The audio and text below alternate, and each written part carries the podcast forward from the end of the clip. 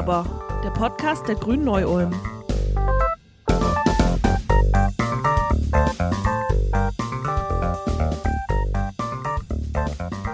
Es ist der 28. Juni 1969 und wir befinden uns in der Stonewall Inn, einer Bar in der Christopher Street in New York. Irgendwann, etwa in den frühen Morgenstunden, stürmt die Polizei die Bar und führt gewalttätige Razzien durch. Wieder einmal, denn es gab schon viele solcher Razzien in Bars mit homo- und transsexuellem Zielpublikum. Doch heute ist etwas anders. Die Gäste, insbesondere Drag Queens, transsexuelle Latinas und People of Color, wehrten sich vehement gegen die Kontrollen. Es war der Moment des berühmten Stonewall-Aufstands, der tagelange Straßenschlachten zur Folge hatte. Seither wird stets am letzten Samstag des Juni am Christopher Street Liberation Day mit einem Straßenumzug in New York an dieses Ereignis erinnert. Nach Deutschland kam der Christopher Street Day, der CSD, zum ersten Mal am 30. Juni 1979 nach Bremen, Köln und Berlin. Diese Tradition hält bis heute. Und wir haben in ganz Deutschland, in ganz Bayern und Schwaben mehr Paradeumzüge als je zuvor. Und sie werden immer noch gebraucht. Denn auch nach 40 Jahren flutscht noch nicht alles. Wo genau wir als Gesellschaft und wo die Politik noch nachbessern muss, darüber spreche ich heute mit meinem Gast. Ich darf zu diesem Thema ganz herzlich einen Queerpolitiker aus Dillingen begrüßen, nämlich Konstantin Jahn. Herzlich willkommen, Konstantin. Ja, freut mich sehr, hier zu sein. Dankeschön. Ja, bevor wir in das Thema einsteigen, magst du vielleicht kurz erklären, was genau du machst und warum? Kann ich gerne machen. Ich bin bei den Grünen Sprecher unserer Landesarbeitsgemeinschaft Queer. Das bedeutet, wir bereiten Veranstaltungen vor für die Partei, für die Parteibasis mit queerpolitischem Inhalt, wo wir ReferentInnen einladen, wo wir uns mit aktuellen queeren Themen befassen und überhaupt uns Gedanken machen, wo queerpolitisch, vor allem in Bayern auf Landesebene, der Schuh drückt. Und das ist natürlich, da wir ja in Bayern sind, vielerorts der Fall. Ich finde es hier überhaupt eine ganz, für mich ist das eine ganz ungewohnte Situation, so hier mal quasi auf der anderen Seite zu sitzen. Denn äh, ich bin ja zur Queerpolitik tatsächlich über Community Radio gekommen. Da kann ich verraten, ich wollte ja früher, ganz früher, als ich noch ganz klein und unschuldig war, wollte ich ja immer Journalist werden. Und Journalist, das äh, war damals schon ganz schwierig, das äh, erfolgreich zu werden, so weil damals schon sehr viele gesagt haben, wenn ich beruflich was machen will, auch irgendwas mit Medien. Also es haben dann schon sehr viele gemacht, aber ich wollte mich da irgendwie ausprobieren und so bin ich dann auch. Äh, ich habe damals ja auch schon sehr viel im Internet auch Kontakt gehabt mit schwulen Männern eben auch aus München. Und da habe ich dann mal einen kennengelernt, der gesagt hat, ja, sie machen da so ein queeres Magazin auf dem Münchner Community Radio, auf, Lor, auf LoRa 92.4 ist ein Bürgerinnenradio, wo alle zivilgesellschaftlichen Initiativen in München so ihr, ihr Programm machen können. Macht doch bei uns, bei unserem Programm mit. Und da habe ich dann auch angefangen, da habe ich so ab und zu mal ein bisschen Nachrichten gelesen und Veranstaltungshinweise und war eigentlich so überhaupt gar nicht in der Szene auch drin. Ich hatte von der Münchner Community überhaupt keine Ahnung, also wer da wer ist und wie die Leute sich kennen und zusammenhängen. Und bin dann aber, weil diese, dieses, äh, diese Redaktion war damals schon sehr überaltert. Also ich war damals tatsächlich der Jüngste. Und dann haben die Älteren eigentlich alle aufgehört. Und plötzlich war ich dann so vor dieser, vor dieser Entscheidung. Also entweder wird diese, dieser Sendeplatz aufgegeben oder du machst es. Also ich dann in dem Fall. Und da habe ich halt gesagt, ja, okay, dann, bevor das wäre ja wirklich schade um diese, um dieses tolle ehrenamtliche Engagement, wenn man das nicht weiterführt. Da habe ich dann gesagt, okay, ich mache das. Und so über diesen Umweg habe ich dann so angefangen, weil wer da Radio macht, der muss natürlich auch die Leute kennen. Da bin ich zu diesen ganzen Veranstaltungen gegangen, habe die ganze Szene kennengelernt und Leute kennengelernt. Und dann war es tatsächlich, und das ist dann der dritte Schritt, da bin ich dann auch zu den Grünen gekommen. Weil dann bin ich auch zum ersten Mal auf dem grünen CSD-Wagen auch damals mitgefahren. Da durfte ich damals kostenlos mitfahren, weil ich beim Aufbauen geholfen habe. Und so kam dann der erste Kontakt auch zu den Grünen. Also so war quasi der Umweg von mir zu, also über den Journalismus hin zur, zur queeren Community und dann zu den Grünen. Das ist so tatsächlich mein Werdegang so gewesen und deswegen habe ich schon sehr viele solche Interviews geführt und finde es auch ganz spannend, dass ich mal befragt werde. Und so schließt sich der Kreis. Jetzt bist du bei den Grünen und auf der anderen Seite des Mikrofons quasi. Unverhofft kommt oft. Unverhofft kommt oft, genau. Also auf dem Papier sieht es ja tatsächlich erstmal gar nicht so schlecht aus. Ist natürlich immer sehr relativ, je nachdem, mit was man es vergleicht.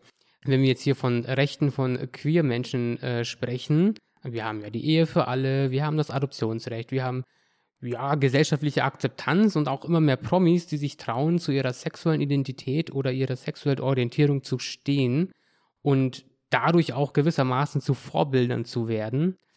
Die brauchen wir ja leider immer noch, weil, du hast es ja jetzt auch schon gesagt, ähm, wenn wir jetzt vom Papier weggehen, es liegt noch vieles im Argen.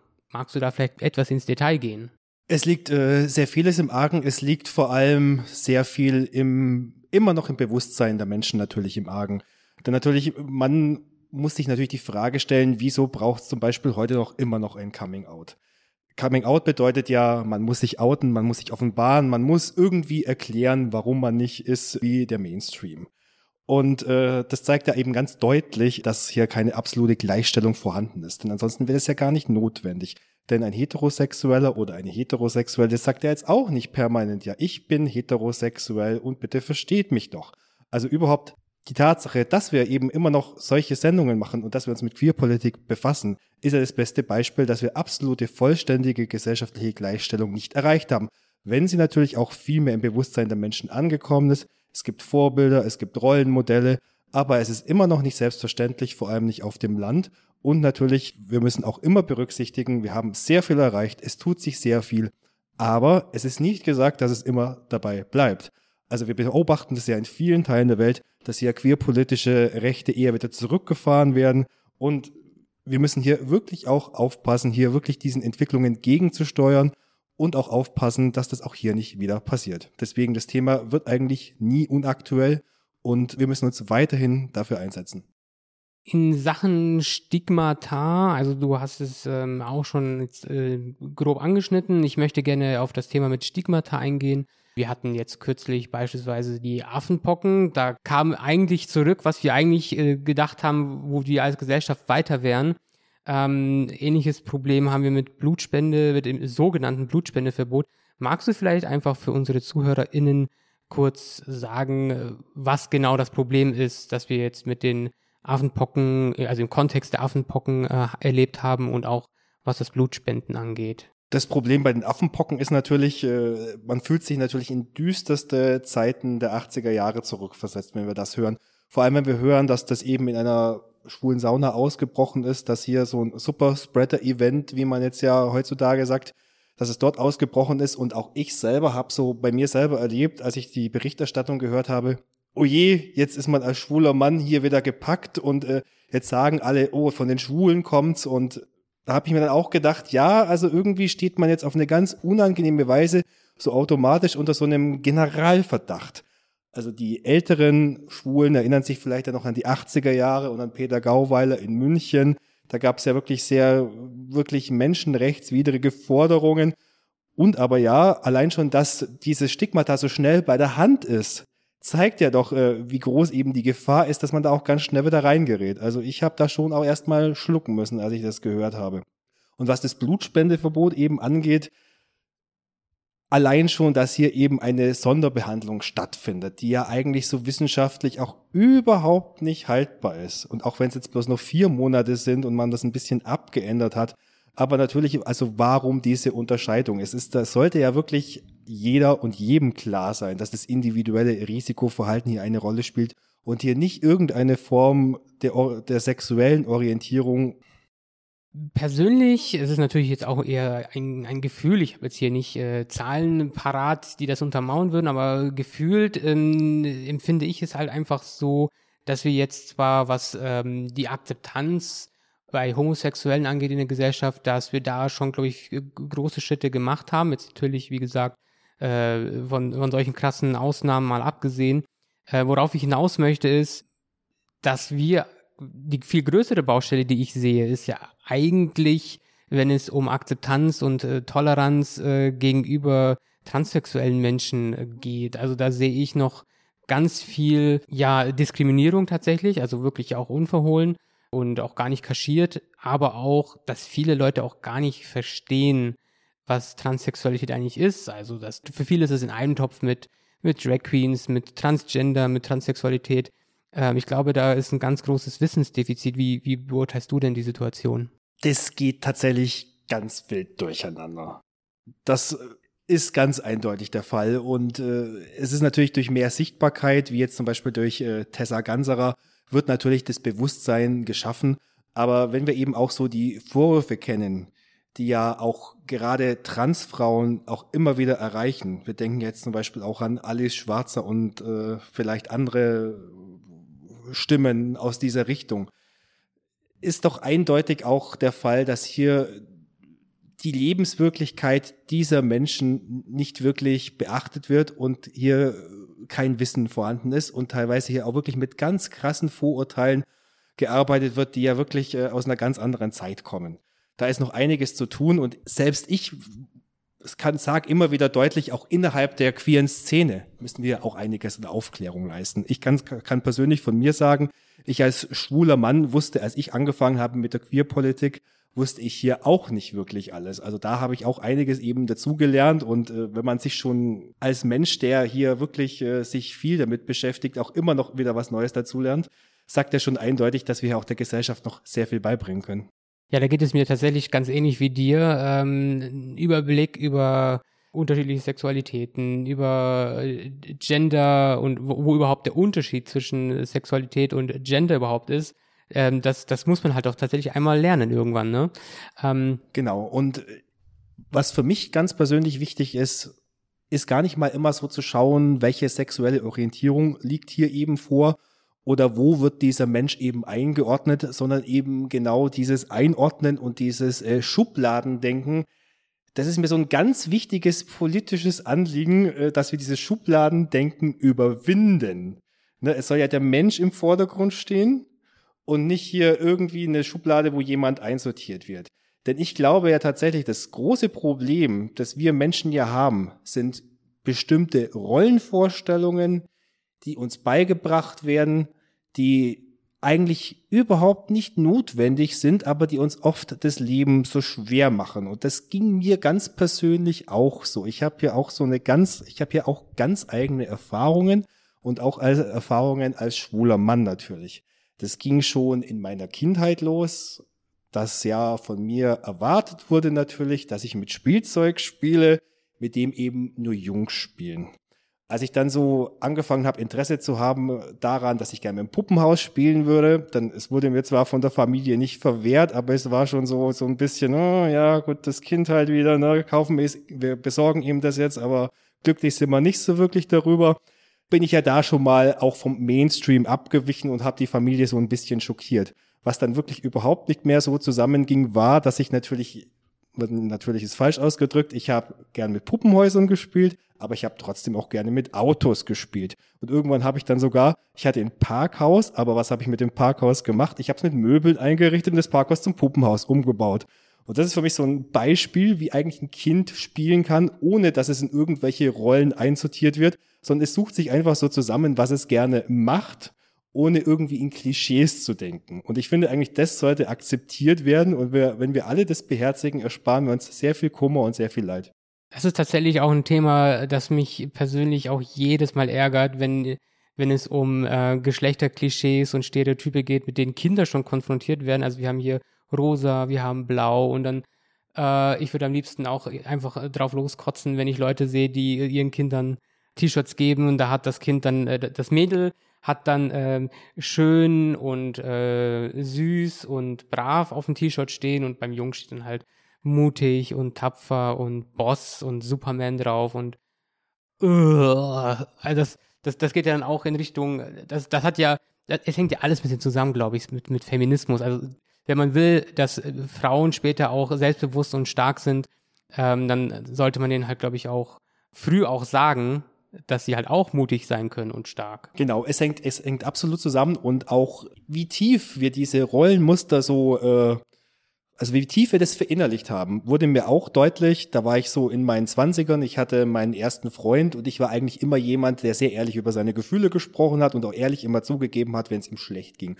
Und irgendwann mal sagte mein damaliger Freund zu mir, also ich finde dieses Verhalten von dir nicht gut ein Mann kennt keinen Schmerz und Männer sind einsame Wölfe. Du musst das also sinngemäß mehr in dich hineinfressen. Und das fällt mir heute immer wieder ein, wo ich mir gedacht habe, ja, warum, mit welchem Recht hat er das damals gesagt und warum habe ich mich so zu verhalten? warum dürfen Männer keine Gefühle zeigen? Im Gegenteil, es kann ja auch sein, dass besondere Stärke sich dadurch ausdrückt, dass man ehrlich mit seinen Gefühlen ist. Aber dadurch, dass das auch ein schwuler Mann zu einem anderen Mann sagt, da spürst du ja, wie groß der Druck tatsächlich ist, den wir da so, äh, ja, tatsächlich so zu unserem bestimmenden Denken machen. Ja, tatsächlich. Ich glaube auch, dass Männer nicht zu viel heulen, sondern ich glaube, Männer sollten viel häufiger einfach auch mal weinen und äh, ihren Gefühlen freien Lauf lassen. Und jetzt haben wir über ganz viele Probleme schon jetzt auch gesprochen, ähm, wo wir jetzt auch in die Breite jetzt schon teilweise gegangen sind. Wir haben jetzt glücklicherweise eine Regierung, die hat sich auf die Fahne geschrieben, genau all diese Probleme anzugehen. Ähm, also mit beispielsweise das Selbstbestimmungsgesetz, ähm, dass die Diskriminierung von Transsexuellen beenden soll, äh, ist gerade äh, in aller Munde. Aber lass uns jetzt mal eine Ebene weiter runtergehen. Also du kommst aus Dillingen, ich habe es eingangs ja gesagt und du bist bayernweit aktiv vor allem. Und du lernst viele Leute kennen, jung, alt. Und bei den ganzen Gesprächen, die du dabei führst, was würdest du denn sagen, Stand heute, was beschäftigt queere Menschen heute im Alltag am meisten? Mangelnde Sichtbarkeit und ein Wort, das sehr wissenschaftlich klingt, aber das ich eigentlich immer im Hinterkopf habe, das ist der sogenannte Minoritätenstress. Und das Wort ist es, glaube ich, wirklich erklärt, es ist wert, dass das Wort erklärt wird. Minoritätenstress meint, dass du nicht nur diskriminiert wirst, sondern dass du schon Angst hast, permanent die Angst hast, diskriminiert zu werden. Wie wirkt sich das im Alltag aus? Beispielsweise ich als schwuler Mann hätte jetzt einen Freund, aber ich laufe mit dem jetzt nicht Händchen halten durch die Stadt, denn ich habe Angst, mich könnte jemand angreifen. Oder ich bin in einer größeren Stadt, bin ich abends alleine in der U-Bahn unterwegs und ich habe dann auch schon an mir selber festgestellt, ich traue mich jetzt nicht, die Beine übereinander zu schlagen, denn da ist eine Gruppe Jugendlicher und ja, wie könnten die es aufnehmen? Minoritätenstress, also wirklich diese Angst, es könnte jetzt jederzeit passieren. Das ist wissenschaftlich eben auch nachgewiesen, erhöhtes Gesundheitsrisiko. Und ich glaube tatsächlich, dass das sehr viele queere Menschen im Alltag täglich beschäftigt. Im Alltag unterwegs zu sein, mit dem Partner, mit der Partnerin und sich ständig, ständig zu überprüfen, ist diese Situation, in der ich mich jetzt befinde, ist die wirklich queergerecht und kann mir da was passieren? Und daraus resultiert eben das nächste große, größere, große Problem, die Unterschiedlichkeit der Lebensverhältnisse. Denn es ist ja ganz eindeutig klar, wer jetzt im Glockenbachviertel in München wohnt und hier schwul, lesbisch, trans, einfach nur Mensch ist, lebt dort ganz anders und kann dort auch ganz anders leben, als wenn du jetzt tatsächlich hier in Neu-Ulm, sage ich jetzt mal, oder im Landkreis Dillingen noch, und es gibt ja noch ländlichere Gegenden, wer dort lebt und queer ist. Denn dort gibt's eben queer viel weniger im Alltag. Es ist viel schwieriger, hier offen queer zu sein. Es gibt kaum Infrastruktur, oft gar keine Infrastruktur. Es gibt sehr wenig Möglichkeiten, mit Gleichgesinnten sich zu treffen. Und es ist sehr schwierig, es sind sehr große Unterschiede eben von Stadt zu Land. Das nehme ich ganz eindeutig wahr. Das nehme ich jetzt eben auch ein. Wir äh, haben jetzt in der LAG, in unserer Landesarbeitsgemeinschaft auch beschlossen, dass wir sehr viel kleinere CSDs besuchen. Gerade in der Oberpfalz, neulich sind wir in der Oberpfalz gewesen und da waren dann tatsächlich vor Ort 30 Leute, die da demonstriert haben. Und schau dir den CSD in München an. Es sind Tausende, viele tausend Menschen. Und vor allem halt dann auch in München und äh, in den großen Städten halt eben nicht nur eben Leute, die selber direkt betroffen sind, sondern äh, sogenannte Allies, die sich ja auch solidarisieren. Und ich musste auch gerade dran denken, als du äh, vom Minoritätenstress gesprochen hast, das passt auch ähm, zu der Statistik, dass unter queeren Menschen die Selbstmordrate signifikant höher ist als von Leuten, die nicht queer sind. Und wir reden, das sind jetzt natürlich nur so Zahlen, aber wir reden ja hier von wirklich jungen Menschen teilweise, also oftmals wirklich junge Menschen, die keinen anderen Ausweg als den Suizid nehmen und äh, sehen. Ist natürlich klar, Defizite in der Jugendberatung, mangelnde Angebote, gerade eben auf dem Land. Wo will ein Jugendlicher jetzt oder eine Jugendliche hier auf dem Land, äh, also ich sage jetzt immer hier, weil ich von Landkreis Dillingen ausgehe, aber wir sind ja in Neu-Ulm, das ist ja immerhin noch eine mittelgroße Stadt. Aber wo will so jemand hingehen? Es ist ja ganz schwierig, bist 15, 16, du kannst da jetzt nicht einfach mal so 100 Kilometer in die Großstadt fahren und äh, du hast oft ja das, du hast das Geld ja nicht. Es äh, würde ja, du kannst es auch nicht diskret machen, weil äh, ein Jugendlicher, der mal einen Tag plötzlich den ganzen Tag unterwegs ist, der muss sich ja auch fragen lassen, ja, wo bist denn überhaupt gewesen? Also es geht nicht mal so auf die Schnelle. Und dann eben selbst, wenn es Angebote gibt, die sind dann dort untergebracht, wo sie nicht wirklich wahrgenommen werden oder wo man sie nicht wirklich sucht. Sie sind schlecht kommuniziert auf den Internetseiten.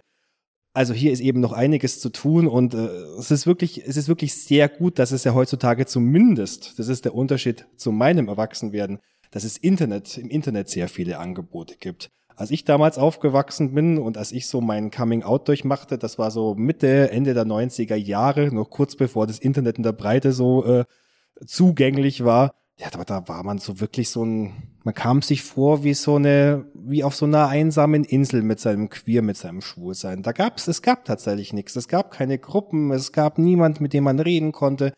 Es war, es war wirklich sehr schwierig. Ja, ich würde vielleicht nochmal ein bisschen näher darauf eingehen, äh, zu der Situation auf dem Land. Ähm, ich kenne tatsächlich ähm, einige Leute, von, die sich eigentlich selbst vollkommen im Klaren sind, dass sie homosexuell sind, jetzt beispielsweise, aber die sich in einem Umfeld befinden, von dem sie selber denken, dass sie nicht willkommen wären, so wie sie eben sind. Was, was können diese Menschen tun? Also die sind ja, ich, ich sehe das ja fast eigentlich wie so ein Gefängnis, äh, wo die in einem Umfeld gefangen sind, aus dem sie schwer rauskommen und sich auch nicht entfalten können. Du hast jetzt das Internet genannt, also ich kann mir gut vorstellen, sich im Internet mit Gleichgesinnten überhaupt allgemein zu vernetzen und auch dadurch auch festzustellen, dass so wie man, wie Homosexuelle oder queer Menschen im Allgemeinen sind, dass es halt was ganz Normales ist äh, und dass, dass das Unnormale eigentlich, äh, wenn dann, die, das Klima auf dem Land ist. Das ist, wenn dann, das Unnormale. Ähm, was, was würdest du solchen Leuten sagen? Was, was sollen die tun, wenn die auf dem Land sind und nicht wissen, was sie tun sollen? Ja, ich wäre tatsächlich in der Situation, sagen zu müssen, greif auf die digitalen Angebote zurück und schaue vor allem, ob es Gruppen in deiner Nähe gibt, mit denen du dich äh, vernetzen kannst. Und das ist jetzt auch äh, von der LAG so ein Projekt, das wir ja so ein bisschen haben, dass so überall in den Bezirken oder in den Kreisverbänden wollen wir das so ein bisschen anregen, von grüner Seite aus zu unterstützen, dass sich hier sogenannte Queer-Cafés beispielsweise gründen. Also, dass wir äh, natürlich soll natürlich keine parteipolitische Veranstaltung sein, aber dass wir beispielsweise Räumlichkeiten zur Verfügung stellen, also die Infrastruktur sozusagen, dass wir Werbung dafür machen und zu sagen, ihr Queers hier aus der Region, hier könnt ihr euch treffen, hier können wir einfach mal so miteinander reden. Denn äh, bei uns ist es eben möglich, von staatlicher Seite gibt's hier nix aber so können wir uns gegenseitig unterstützen und uns so gegenseitig eben auch bestärken, weil allein seid ihr nicht, ihr müsst euch nur irgendwie finden.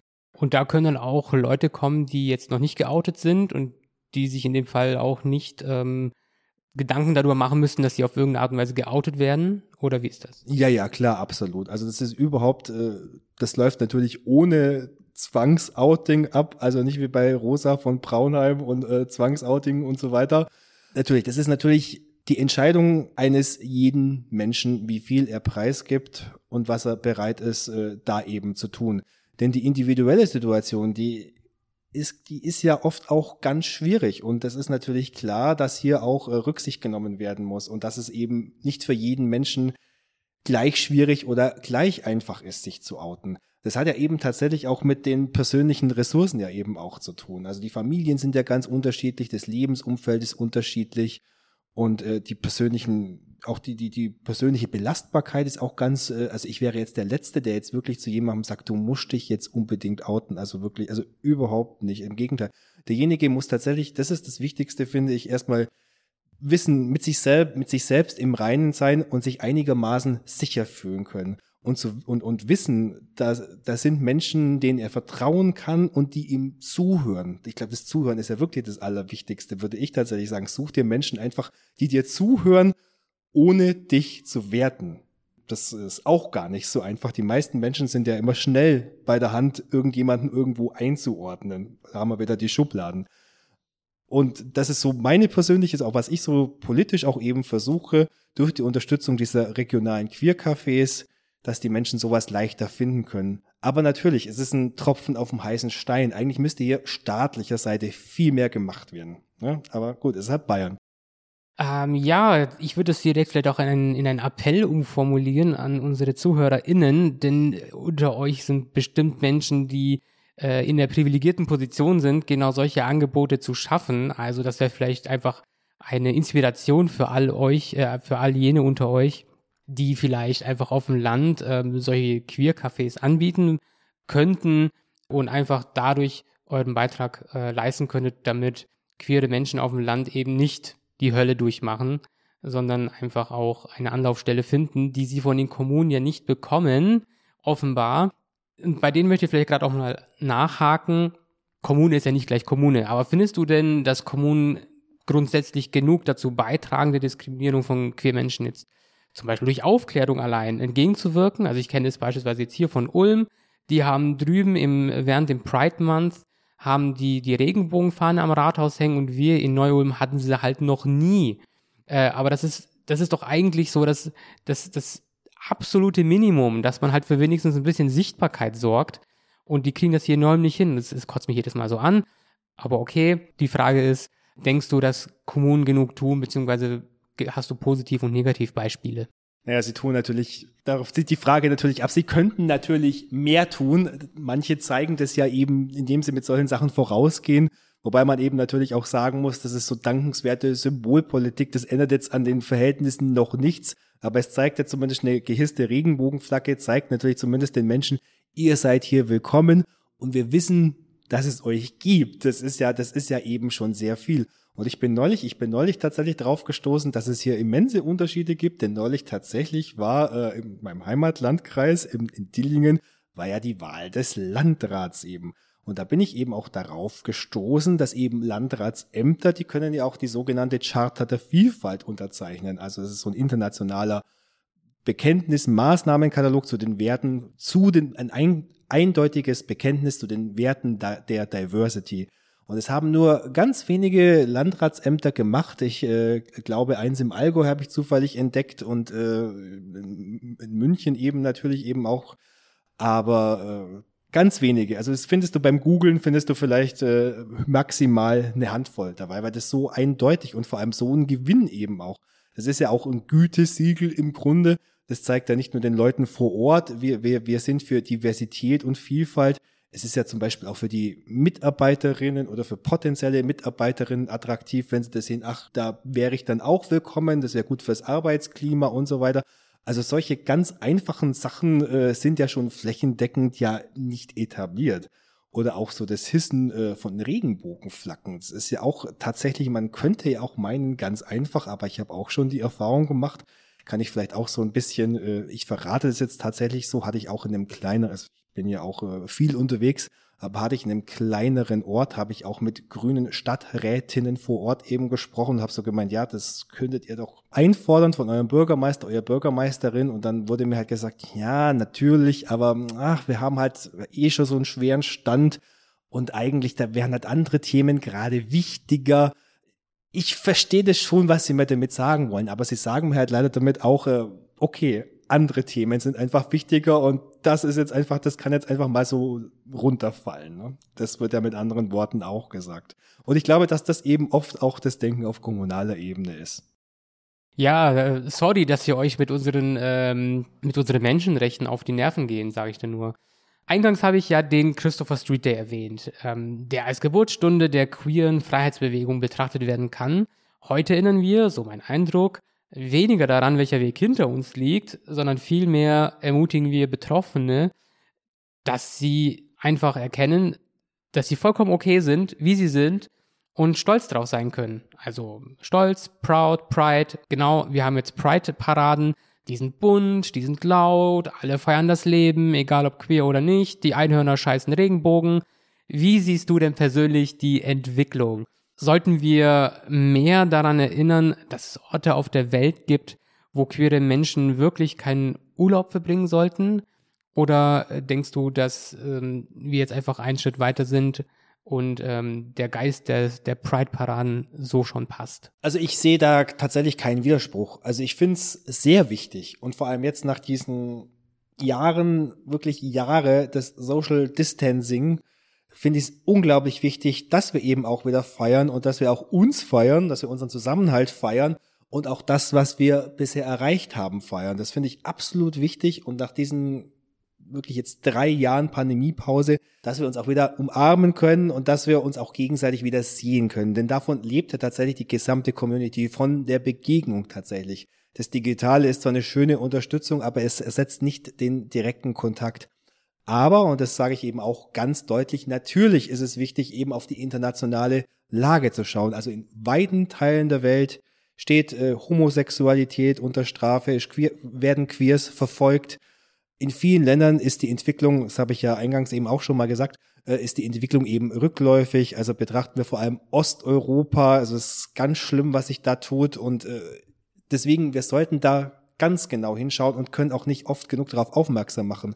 Da ist ja in München ist eben das tolle Beispiel, dass wir hier eben diese tolle Initiative haben, Munich Kiew Queer, die ja eben diesen Zusammenhalt über die Grenzen hinweg fördern und hier auch mit, äh, mit Solidarisierung und mit Unterstützung eben auch äh, in einen anderen Teil der Welt hineinwirken, wo es um unsere Rechte wirklich sehr, sehr schlecht bestellt ist. Also ich finde eindeutig, wir können gar nicht oft genug darauf aufmerksam machen, wie es in anderen Teilen der Welt aussieht. Ähm, ja. Da kannte ich ja vielleicht die Gegenfrage stellen, ja, gibt's denn eigentlich in Neu-Ulm einen Pride March? Äh, ich weiß gar nicht, wie ich darauf antworten soll, ohne im Boden zu versinken, aber nee, gibt es tatsächlich nicht. Ähm, dieses Jahr zumindest gibt es äh, gar keinen CSDK, gar keine Pride. Also wir hatten früher wenigstens hier äh, Stände, wir hatten Bühne, wir hatten Musik, es war trotzdem gute Laune, aber Parade, seit ich äh, hier in Neu-Ulm wohne und Ulm acht, neun Jahre, gab es keine einzige Parade, was eigentlich schon ein bisschen eine Schande ist, aber okay.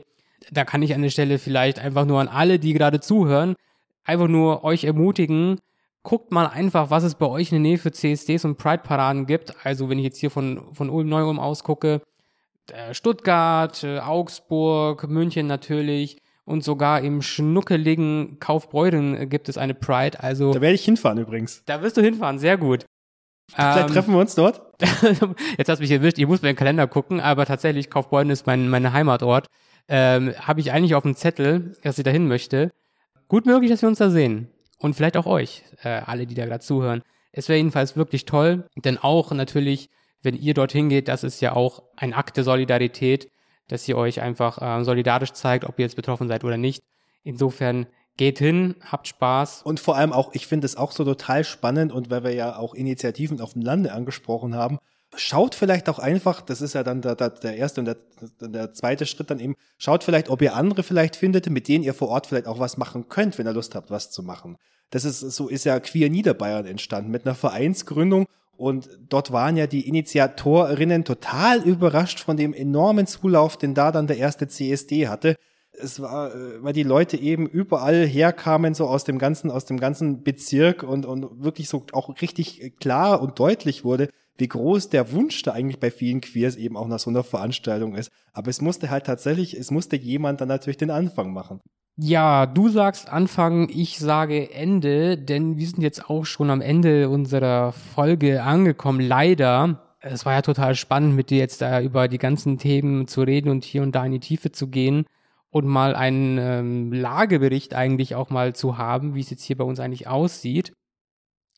Ähm, insofern würde ich sagen, ich hoffe, es hat dir genauso viel Spaß gemacht wie mir, äh, lieber Konstantin. Und ähm, vielen Dank, dass du dir die Zeit genommen hast und mit mir über Pride zu sprechen. Sehr gerne. Happy Pride. Sehr gut. Happy Pride, liebe Leute. Um, ihr könnt natürlich wie immer diese Folge auf Spotify, auf Deezer, auf iTunes, auf Google Podcasts, überall könnt ihr euch das anhören, wo es auf den gängigen Plattformen halt eben, äh, auf unserer Website natürlich auch, grüne-neu-ulm.de slash podcast. Ähm, dort habt ihr auch weitere Infos, weitere Links, Beratungsangebote findet ihr auf der Website und in den Notes zu dieser Folge. Und empfehlt uns bitte weiter. Also ich weiß, dass ihr total begeistert seid. Ich spüre es einfach von unseren Folgen. Empfehlt uns bitte weiter, teilt die Folgen und lasst ein Abo da. Denn vergesst nicht, jedes Abo zieht einem CSUler die Lederhosen aus. Ansonsten bleibt mir nur noch zu sagen, hört beim nächsten Mal wieder rein. Gut möglich, dass wir beim nächsten Mal schon mit Munich Kiew Queer sprechen, äh, die der Konstantin ja auch schon angesprochen hat. Das wird, glaube ich, auch eine mega spannende Folge. Aber bis dahin sage ich auf Wiederhören, meine lieben Einhörner. Bis zum nächsten Mal. Thank you.